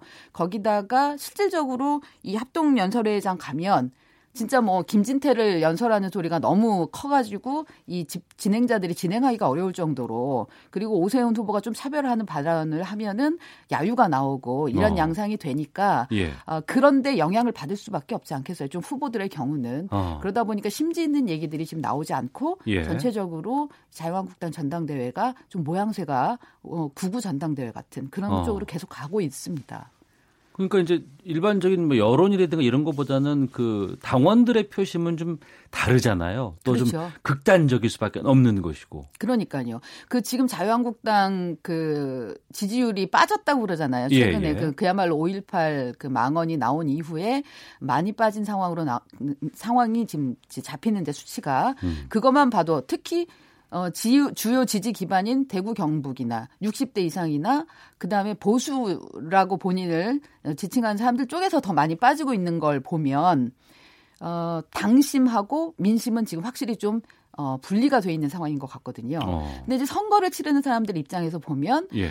당장에 이 투표권을 가진 사람들을 더 신경 쓸 수밖에 없기 때문에 네. 그거 눈치를 보는데 음. 문제는 지금 자유한국당은 어, 이 전당대회만 있는 게 아니고 네. 이 전당대회를 치르고 나서 그렇게 뽑힌 지도부가 다음 총선을 치르고 그 다음 대선을 또 준비하는 그렇죠. 민심을 향해 예, 가야 예. 되는 이 단계를 거쳐가야 되는 거라 음. 지금 이렇게 우물한 개구리처럼 안에만 보면 안 될 것 같은데 네. 지금 거기에 매몰된 듯해서 좀 아쉬움이 있습니다. 음, 알겠습니다. 오늘부터 대구 경북에서 또 연설회 개최된다면서요? 네, 지금 2시부터 할 예정인데요. 어. 어, 아무래도 대구 경북이 이 박근혜 전 대통령의 그 고향이었고 그런 음. 부분들이 있기 때문에 박근혜 관련해서 어떤 발언이 나올지 새 음. 후보한테 어, 그걸 좀 좀 지켜봐야 될 것 같고요.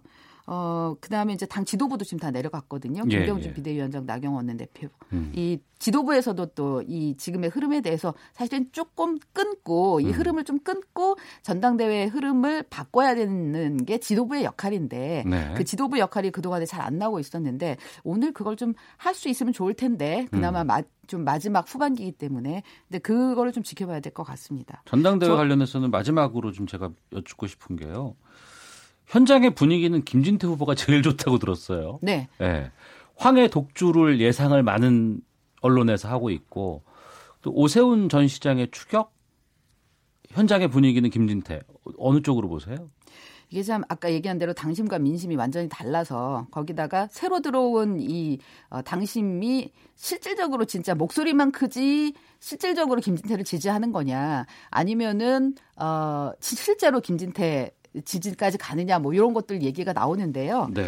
그러나 이제 당심도 굉장히 현명하게 작동할 때가 많이 있어요. 그러니까 음. 미래를 본다 하면 네, 네. 결국은 어 다음번에 얼굴로 내세울 사람을 선택하게 될 거기 때문에 음. 그 부분에 대해 좀 고민을 하겠죠. 그런데 그 부분이 그러면 황교안이냐 오세훈이냐 네. 어, 라고 했을 때 지금 오세훈 후보가 어, 확실하게 자기의 목소리를 만들어 가고 있는 데에서 좀 약한 모습을 보이고 있기 때문에 음. 지금으로서는 그 황교안 우세가 꺾이지는 않을 것 같다. 그러니까 네. 이 차이가 좀 좁혀질 수는 있으나 뒤집어지지는 않을 것 같다라는 게 전문가들의 의견인 것 같습니다. 네. 왜냐하면 그러니까 이 국회의원들이나 당협위원장들의 경우는 결국은 총선 때 누가 이 공천권을 쥐느냐 음. 그리고 그런 데에 대한 더 신경을 많이 쓰기 때문에 네. 에, 그거와 관련돼서 오세훈 후보가 되면 완전히 바뀌는 거 아니냐라는 또 생각 우려가 있을 수도 있고요. 음. 그래서 좀 어정쩡하게 타협하는 그런 쪽으로 가지 않을까라는 생각이 듭니다.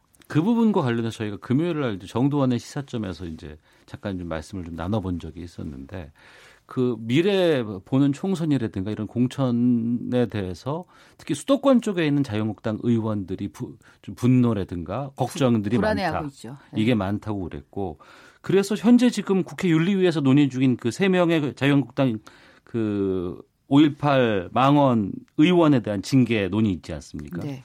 여기서 어찌 보면은 15표 이상이 나올 수도 있을 것이다라고 정동원 전 의원은 그렇게 전망을 하시기도 하더라고요. 네, 원래대로 하면은 그래서 이제 지난번 탄핵에 제 두 번째 판이 열리는 거 아니냐. 예, 제적의 3분의 2가 동의가 되니까. 네, 네. 그래서 당에서만 제명 그 이 징계안을 그 올리고 그래서 국회 어, 윤리특위에서 진행이 되면은 어, 이탈표가 나올 수도 있다라는 얘기를 하고 있는데 지금 상황에서는 일단 윤리위가 열리기까지의 시간이 엄청나게 걸릴 것 같고요. 예. 어, 그래서 이제 그 사이에 흐지부지 되는 거 아닌가라는 좀 우려가 있는데 음. 저는 이제 새로 되는 당 대표 네. 가 결국은 어떻게 결단을 하느냐에 달려 있는 것 같아요. 어. 일단은 당 대표가 될 때까지는 당심에 좀 신경을 쓸 수밖에 없지만 네. 되고 나면 당의 미래를 봐야 되기 때문에 음. 민심을 고려할 수밖에 없는 상황이라면 그때 오히려 지금 유예됐던 음. 어, 김진태, 김순례 의원에 대한 그 징계권까지 예. 좀 음, 결단력 있게 처리를 하고 어. 그래서 국회로 만약에 회부가 되면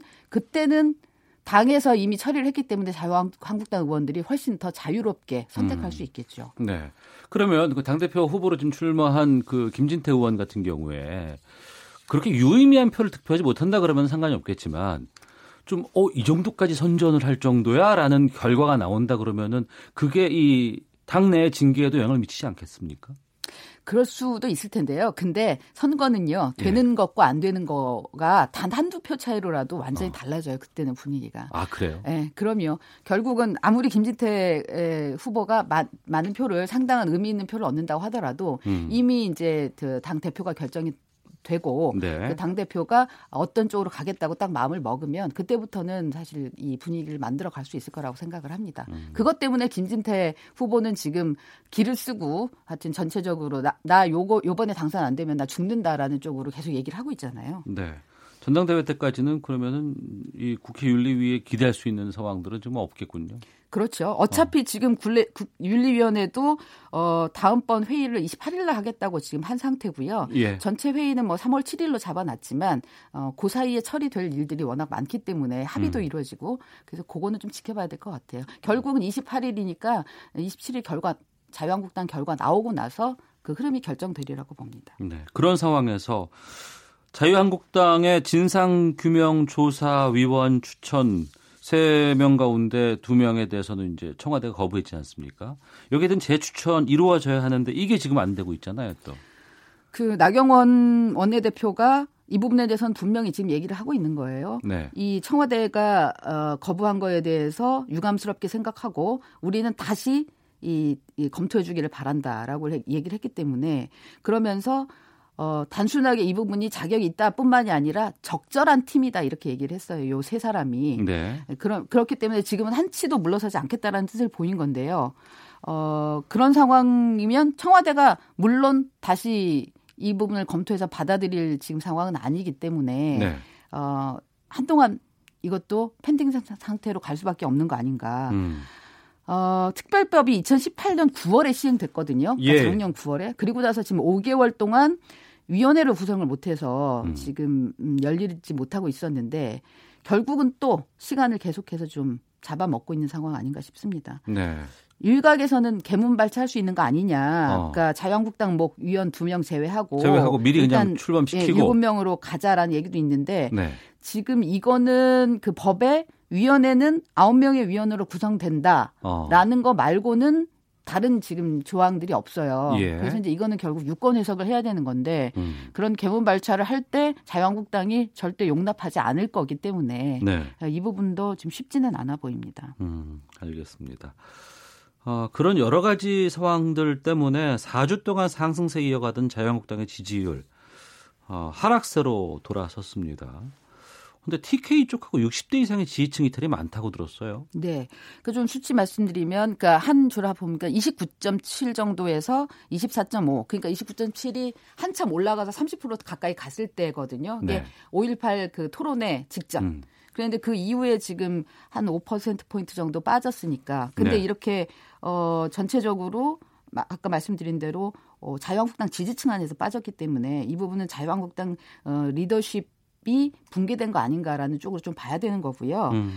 어, 이 거기다가 이 세 명에 대해서도 제명해야 된다는 여론이 어, 대구 경북에서도 50% 이상 나오는 결과들도 있었거든요. 네. 그런 걸로 보면 그만큼 이게 상식적인 부분하고 부딪히는 행동을 자유한국당에서 하고 있다라는 그런 민심이 있는 거거든요. 그러면 어, 이 문제는 이 자유한국당의 지도부가 아, 가능 원래 기대됐던 대로 하면은 미리 음, 전당대회 전에 사실 정리를 했어야 되는데 결국은 그거 정리 못하고 후보로 나온 사람들이기 때문에 지금 전당대회는 이미 좀 치르고 징계를 유예하겠다고 했잖아요. 예. 근데 그렇게 했던 것 자체가 이제 첫 단추를 잘못 끼운 거고 어 이제는 어 아까 말씀드린 대로 전당대회가 이제 가고 있으니까 음. 빨리 이 부분에 대해서는 어, 새 지도부 나오면서 정리를 해야 되지 않을까 싶습니다. 안 그러면 이건 계속 갈 거예요. 네. 권영진 대구시장이 그 광주 이용석 광주시장한테 문자를 보내서 음. 5.18 이 망언에 대해서 광주 시민께 깊은 상처를 준 거에 대해서 사과했거든요. 예. 유감의 표명을 했고 그거는 그만큼 대구시장도 어 이게 문제가 있다라는 거를 얘기한 거기 때문에 참 쉽지 않은 얘기인데 음. 예, 그렇게 얘기를 한 정도로 바닥의 민심은 나쁘다라는 예. 부분을 좀 이해를 해야 될 것 같습니다. 예. 그 여론조사 그 수치를 말씀해 주셔가지고 이걸 알려드려야 돼요. 여론조사 기관 리얼미터가 YTN 의뢰로 지난 11일부터 15일까지 전국 유권자 2,513명을 대상으로 설문조사한 것이고요. 95% 신뢰 수준의 표본오차 플러스 마이너스 2.0%포인트라는 것 알려드리겠습니다. 아, 한 소식 간단히 더 보겠습니다. JTBC 손석희 대표가 지난 주말에 경찰 조사 받고 귀가했다면서요? 네. 19시간이나 받았더라고요. 토요일 날 7시 40분에 들어가서 어, 그 다음 날 새벽에 나왔던데 어, 얘기 들어보니까는 왜 이렇게 뭐 그 조사할 게 많았나 했더니 예. 그러니까 이제 어, 손석희 사장이 협박으로 고소한 게 있고요. 그리고 그 김모 기자가 어, 폭행당했다고 한 그 기자가 이제 명예훼손으로 맞고소한 게 있고 네. 또 자유총연합 대표가 이 배임이라고 손석희 사장을 또 고소한 게 있어서 세 가지 사건이 내용은 다 어, 같은 데서 출발했지만 각각이 다 달라서 각도가 음. 그 부분을 다 조사하다 보니까 이렇게 시간이 오래 걸렸다고 네. 그러더라고요. 어, 어, 나오면서 손석희 대표는 어떠한 합의나 선처도 없다 이렇게 밝혔다고 하는데 끝까지 가겠다는 의지인가요? 그럼요. 이거는 그 분명해 보입니다. 그러니까 사람들이 봤을 때 아 왜 손석희 사장이 그렇게 평소에는 까칠해 보이던데 이 기자한테 끌려다녔을까? 이걸 제일 전직 궁금해 기자죠, 하잖아요. 이제. 예, 예. 전직 기자한테.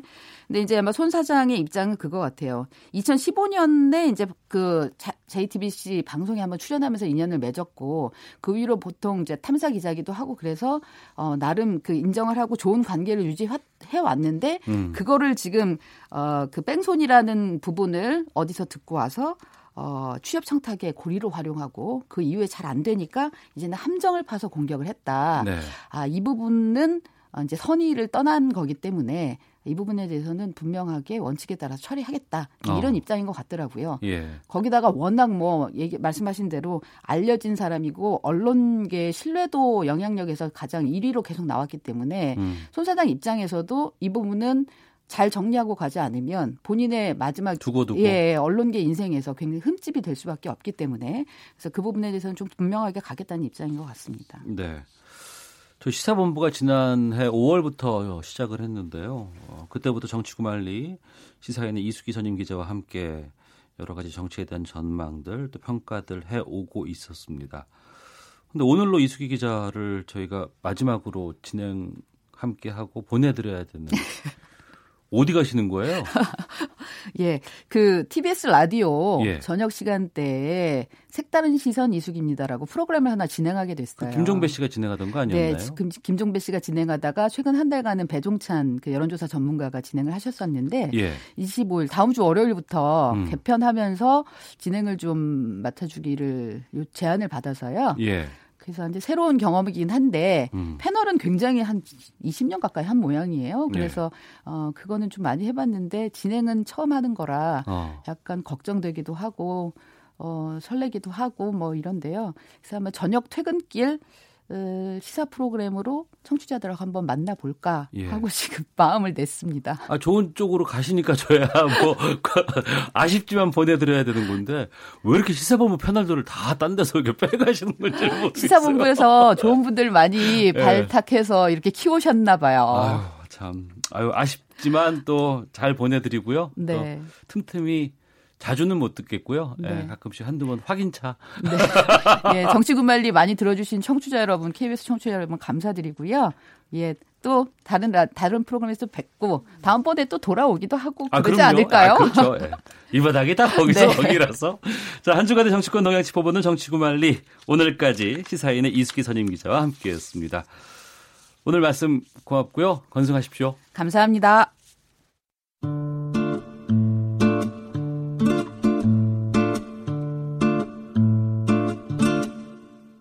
오태훈의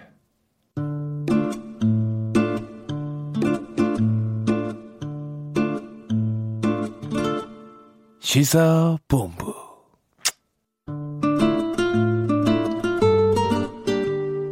네, 11시 48분 지나고 있는데요. 권영주의 차차차 오토타임스 권영주 편집장과 함께합니다. 어서 오세요. 네, 안녕하세요. 권영주 편집장도 다른 방송에서 MC하고 있지 않으세요? 아, 저는 뭐 weekly니까. 아, weekly라. 알겠습니다. 요즘 국내 자동차 시장에 대형 SUV 열풍이 불고 있다고 합니다. 지난해 같은 기간에 비해서 뭐 판매량도 엄청나게 증가를 했다고 하는데 얼마나 늘었어요? 어, 일단 뭐 이 말씀을 드리기 전에 네. 우리 오태현 아나운서도 개인적으로 예. 대형 SUV에 관심이 많죠. 제가 대형 SUV를 타고 있어요. 오래전부터. 예. 그 차가 과연 대형 SUV일까? 예. 그 당시에는 좀 컸을지 몰라도 예, 예. 지금 나오는 중형 조금 큰 거와 어. 비교하면 거의 사이즈가 비슷할 겁니다. 아, 그래요? 그렇게 네, 커졌어요? 차가 계속 커지고 있기 때문에. 예, 예. 근데 이렇게 커지고 있는 차 중에 확실하게 커져가지고 대형 SUV라는 세그먼트가 만들어졌고 음. 그 분석을 해보니까 지난해 1월 달에 대형 SUV 판매가 3,000대 정도 판매가 됐었거든요. 네. 한 달에. 예. 그런데 올해 1월에 8,000대 정도로 늘었습니다. 3,000대에서 8,000대로 늘었어요? 그렇죠. 두 배 이상 늘어난 거죠. 어. 그런데 이런 모든 대형 SUV가 잘 팔렸느냐라고 하면 그건 아니고 예. 특정 차종으로 쏠림 현상이 음. 이루어지고 있다는 겁니다. 아무래도 신차 효과겠죠. 예. 그 쏠림 현상에 대해서 어떻게 평가가 나오고 있어요? 일단은 뭐 가격이 음. 수입차들이 가격을 자꾸 내리잖아요. 예, 예. 그러니까 국산차도 대형 SUV 또는 프리미엄차 내놓을 때 음. 가격을 섣불리 못 올리는 효과가 나옵니다. 한때는 마구 올렸잖아요. 그렇죠. 예. 그렇다 보니까 이제 최근에 나온 대형 SUV도 가격이 생각보다 어. 그다지 비싸지 않다라는 평가가 많아서 수요가 많아진 거고요. 네. 그리고 또 한 가지는 예전에는 차가 크면 오히려 소비자들이 부담을 가졌어요. 그랬죠. 예. 네, 뭐 차 세울 데도 없다. 어. 뭐 어디 운전하기 불편하다. 내리기도 힘들어요. 내리기도 힘들다 예. 그랬는데 그 최근에 잘 아시겠지만 미니밴 9인승, 11인승 차가 많이 늘어났잖아요. 그렇죠. 예. 그 차도 예. 커요. 어. 그러니까 그런 큰 차에 대한 덩치 부담이 많이 사라졌다는 겁니다. 그러니까 승합차 칸예벨 같은 경우가 그렇죠. 그냥 일반 승용으로 쓰시는 분들이 많이 계시잖아요. 그렇죠. 그러다 보니까 이 덩치에 대한 부담감이 많이 사라져서 음. 아무래도 수요가 좀 있다는 거고요. 그리고 소득 수준이 늘어나면 아무래도 큰 차를 찾게 되는데 그동안 한국에서 대형 SUV는 제품 종류가 많지 않았습니다. 네. 지금 타고 계시는 차도 옛날에 뭐 오로지 대형 SUV 그러면 음. 우리나라에 두 가지밖에 없었어요. 베라크루즈하고 모하비 두 개였었어요. 그렇죠. 예. 그러다 보니까 아, 이 수요가 없었는데 최근에는 이제 이런 부담감이 많이 사라져서 수요가 어. 늘고 있다 이렇게 보는 거죠. 예. 그, 그 시작을 그 쌍용에서 대형차가 나왔었잖아요. 그렇죠. 이제 뭐 예전에 2000년도 초반에 음. 쌍용 자동차가 렉스턴이라는 차를 내놓고 어, 나름대로 이제 큰 덩치 큰 SUV 시장을 열었는데 그 차가 이제 계속 업그레이드 되면서 네. 덩치가 훨씬 더 커졌죠. 음. 그래서 이제 G4 렉스턴이라고 하는 이제 차를 내놔서 시장을 이끌었고 예. 여기에 더 나아가서 이 차 기반의 픽업 트럭을 만들어서 요즘 재미를 좀 보고 있는 중이고 예. 그러면서 이제 현대자동차도 최근에 팰리세이드라는 대형 SUV로 가세를 했고요. 어. 기아 자동차도 음, 우리가 이러고 있을 수는 없지. 지금 판매하는 차종 후속 차종, 모하비 네. 후속 차종을 하반기에 내놓습니다. 음. 어, 내놓으면 또 상황이 달라질 것이다. 네. 어, 이렇게 어, 와신 상담하는 중이고요. 음. 그 내부적으로는 가장 제품력이 뛰어나다 이렇게 자신하고 있는 거죠. 그 현대 팰리세이드는 지금 계약자가 엄청 많다면서요? 계약자가 너무 많아서 예. 지금 계약해도 내년 올해 9월에나 인도를 받을 수 있다. 어. 이런 게 나오죠. 그래서 최근에 이제 생산 쪽하고 음. 어, 증산을 합의를 했는데 네. 이 증산 같은 것도 한번 합의를 해놓으면 나중에 또 줄이기가 어려워서 쉽지 않은 부분이죠. 그런데 일단 음. 합의는 했습니다. 그럼에도 이제 어, 너무 오래 기다리니까 이탈자가 발생할 수 있을 거 아니에요. 네. 그러다 보니까 이제 또 머리를 씁니다. 음. 중형 SUV 사서 타다가 대형 SUV로 바꾸면 보상을 해줍니다. 아 그래요? 네. 어. 이게 이게 뭐냐면 예를 들어서 이제 그 9월 달 이후에 나올 거라고 예약을 하, 고 네. 근데 너무 오래 걸리잖아요. 음. 그러니까 일단 예약은 하지 않고 중형 SUV를 그 회사 차를 삽니다. 네. 그러면 무이자로 12개월 동안 이용하도록 해줘요. 어. 그럼 당연히 뭐 월 이용료는 내야 되겠죠. 예. 그러면 나중에 이거 대팔 때또 어. 새로 살려면 취등록세를 또 내야 되잖아요. 예, 예. 그때 취등록세 해당되는 300만 원을 지원해 줍니다. 아 그런 게 있어요? 그렇죠. 이렇게 만들어 놨어요. 어. 왜냐하면 예약자가 너무 많다 보니 예. 이탈 수요를 방지하기 위해서 이왕이면 다른 회사 가지 마시고 음. 우리 회사 안에서 네. 당사 안에서 뭐 이렇게 쓰세요라는 프로그램을 만들어 놓은 거죠. 음. 근데 그러면 솔깃하거든요. 그런 얘기를 들으면. 네네. 근데 소비자가 어떤 선택을 하는 게 합리적일까요? 그거 따져봐야 될 것 같은데. 그러니까 이제 고민이 되는 거죠. 어. 어, 이거 이용할까? 네. 아니야. 하반기 되면 또 신차가 많이 나온다는데. 예. 에, 어, 앞서 기아에서 나온다 그랬었잖아요. 그렇죠. 근데 이제 어, 일종의 300만 원 할인 받으려면 지금 계약해놓고 중형 SUV 받아 타도 되겠지만 이것도 방법일 겁니다. 음. 근데 어차피 타던 차를 조금 더 탈 수 있다면 네. 기다리는 것도 방법이에요. 음. 왜냐하면 혹시 그때 가서 뭔가 지원이 줄어드는 거 아닌가? 어. 라고 할수 있지만 반면에 경쟁이 치열해지면 그렇죠. 기존에 판매되던 차는 오히려 조건이 음. 좋아지게 되죠. 그러니까 네. 지금 300만 원이 그때 가서 사라질까라고 해보면 음. 정말 사라질 수도 있지만 사실은 그대로 유지될 가능성도 높다. 네. 아, 이렇게 보는 거죠. 그래서 원래 판촉이라는 게 매월 판매 대수에 따라서 달라지기 때문에 음. 아, 반드시 꼭 지금 음, 아니야 조금 기다릴까라고 해보면 뭐 각자의 선택이겠으나 예. 뭐 기다리는 것도 방법은 된다. 뭐 이렇게 음. 보는 거죠. 지리산 불검님 SUV의 장점 안전, 공간, 캠핑, 수명, 연비, 레저, 명절, 이사, 승차감 등등 다양합니다 라고 많은 걸 적어주셨고 네. 5237번님께서 국산차는 외형은 따라가지만 아직 powertrain 쪽 기술은 부족한 감이 있습니다 라고 의견도 주셨는데 네. 아무래도 관심들이 많죠. 예. 최근에 이 가솔린 대형 SUV가 디젤 억제 때문에 좀 많아 많이 판매되고 있다 이런 얘기 들리는데 이건 어떤 어떤 거예요?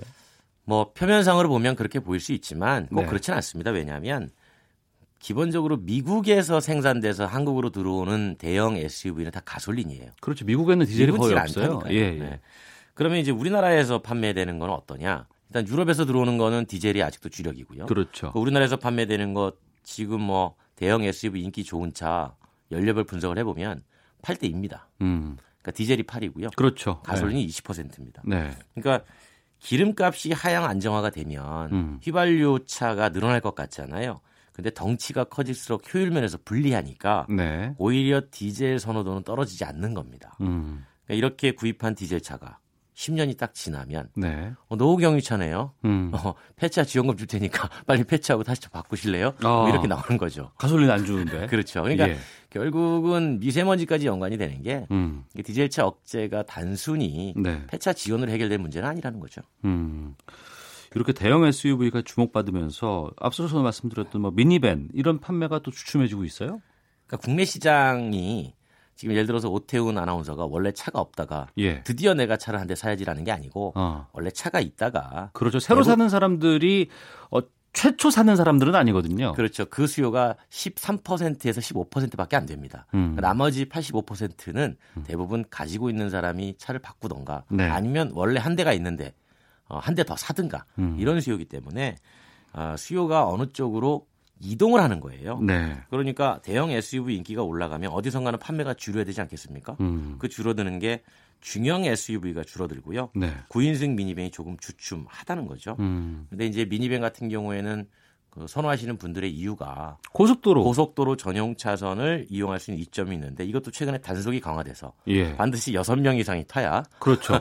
어, 되는 거고 어, 그리고 이제 그 장점이 날마다 겪는 게 아니라는 겁니다. 음. 음, 정말 여섯 명 이상이 탈 때는 무슨 날이어야 된다는 거죠. 그렇죠. 그렇지 네. 않으면 그 혜택을 이용할 수가 없으니까 어. 아이, 그 정도면 그냥 나 그냥 외형 좋은 그냥 대형 SUV 살래 네. 그런 쪽으로 수요가 조금 이동하고 있다는 거죠. 어, 하긴 뭐 9인승 밴 소개를 할 때 전용차로 이용이 가능합니다. 이걸 홍보 많이 했었잖아요. 음, 장점으로 아주 내세웠던 부분이죠. 알겠습니다.